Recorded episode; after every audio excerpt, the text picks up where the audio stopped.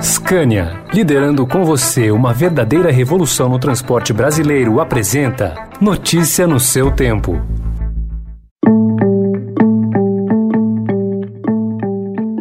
Olá, seja bem-vindo, seja bem-vinda. Começa agora mais uma edição do Notícia no seu tempo. Esse podcast é produzido pela equipe de jornalismo do Estadão para você ouvir em poucos minutos as principais informações do jornal. Entre os destaques de hoje, Brasil quer cobrar US$ 100 bilhões de países ricos em evento do clima. Ex-funcionária eleva a pressão para a regulação do Facebook. E São Paulo e Rio de Janeiro avaliam o fim do uso de máscaras. Esses são alguns dos assuntos desta quarta-feira, 6 de outubro de 2021. Estadão apresenta Notícia no seu tempo.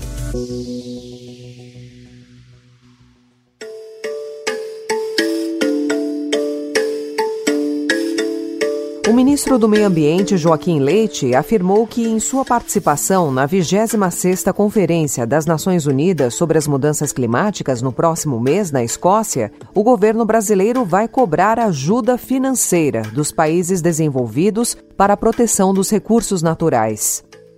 Que foram prometidos US$ 100 bilhões que ainda não foram cumpridos, mas que precisam ser mais ambiciosos do que esses US$ 100 bilhões. O desafio de uma nova economia verde é maior que US$ 100 bilhões, e o desafio da velocidade da implementação dessa nova economia verde também é maior que US$ 100 bilhões. Munida de dados controversos sobre a real situação do desmatamento e das queimadas no Brasil, a delegação brasileira pretende apresentar a imagem de um país que conserva mais do que nunca os seus bens naturais. Leite falou sobre o posicionamento do país no evento. Quais são os resultados esperados desse programa? Neutralidade de carbono em 2050, de 43% de redução até 2030. Segundo ponto importante, floresta, conservação florestal, conservação de vegetação nativa em todos os biomas. E o terceiro ponto, uso racional dos recursos naturais. E, por último, geração de emprego verde. O discurso de Joaquim Leite repete os conceitos apresentados em eventos internacionais por Ricardo Salles, antecessor dele. Salles deixou o ministério em junho, durante investigações da Polícia Federal sobre suposta facilitação de esquemas ilegais de exportação de madeira. E o Prêmio Nobel de Física foi para 3 cientistas que desenvolveram modelos para a compreensão das mudanças climáticas. O trio de pesquisadores Syukuro Manabe, Klaus Hasselmann e Giorgio Parisi são os vencedores desse ano por contribuições inovadoras para a nossa compreensão de sistemas físicos complexos, que mostram os efeitos da ação do homem no planeta e no aquecimento global. Agora, notícias da pandemia. O avanço da vacinação e a queda de casos desencadearam anúncios e estudos para flexibilizar o uso de máscaras em locais abertos e livres de aglomerações, como no Rio de Janeiro. O prefeito Eduardo Paes informou na segunda-feira que o fim da obrigatoriedade da proteção já pode ocorrer no dia 15. Em São Paulo, a questão é alvo de estudos e a liberação deve ocorrer só com os índices de vacinação acima dos 90%. Especialistas ouvidos pelo Estadão apontam que essa é uma questão que deve considerar planejamento, dados sobre o avanço da pandemia e cautela dos gestores. E no caso da Prevent Senior, planilhas de compras da operadora em posse da CPI da Covid apontam que a rede de saúde gastou quase R$ 5 milhões durante a pandemia com medicamentos do chamado kit Covid. Ao todo, foram adquiridos quase 2 milhões de comprimidos de hidroxicloroquina, azitromicina e ivermectina. A empresa afirma que as compras foram feitas por prevenção, mas médicos da operadora denunciam a prescrição indiscriminada do kit para associados. Em nota, a Prevent Senior afirmou que investiu R$ 250 milhões em equipamentos hospitalares e de proteção, medicamentos e pessoal na pandemia.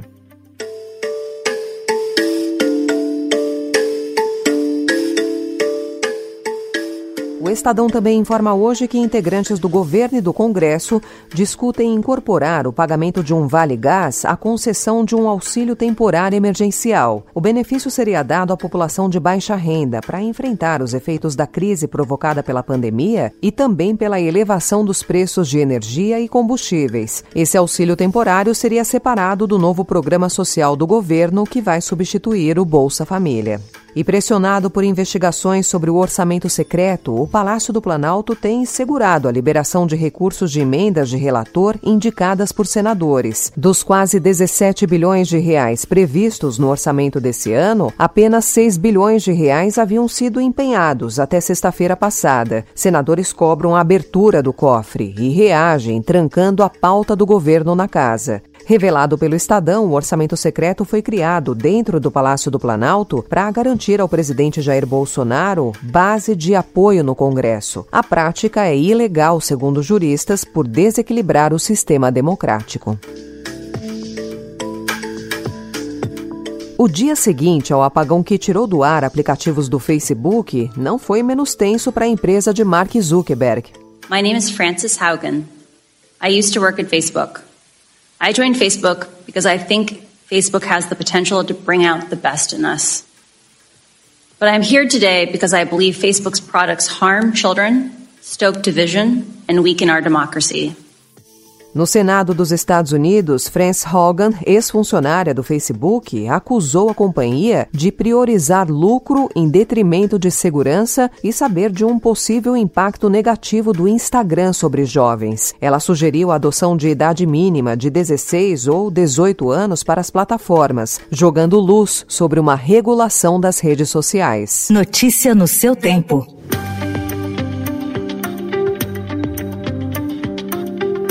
Uma atriz e um diretor de cinema russo chegaram ontem à Estação Espacial Internacional para gravar o primeiro longa-metragem de ficção no espaço. A atriz Yulia Peresild e o cineasta Klim Shipenko têm 12 dias até o retorno previsto em 17 de outubro para gravar um filme inicialmente intitulado O Desafio, que vai apresentar uma médica com a missão de salvar um cosmonauta. Em um contexto de tensão entre Rússia e Estados Unidos, a aventura busca antecipar para o projeto cinematográfico no espaço de Tom Cruise, que não teve o calendário divulgado ainda. Essa foi mais uma edição do Notícia no Seu Tempo, com a apresentação e roteiro de Alessandra Romano, produção e finalização de Clara Reustal. O editor de núcleo de áudio é Manuel Bonfim. Obrigada pela sua companhia até aqui e até amanhã. Você ouviu Notícia no Seu Tempo.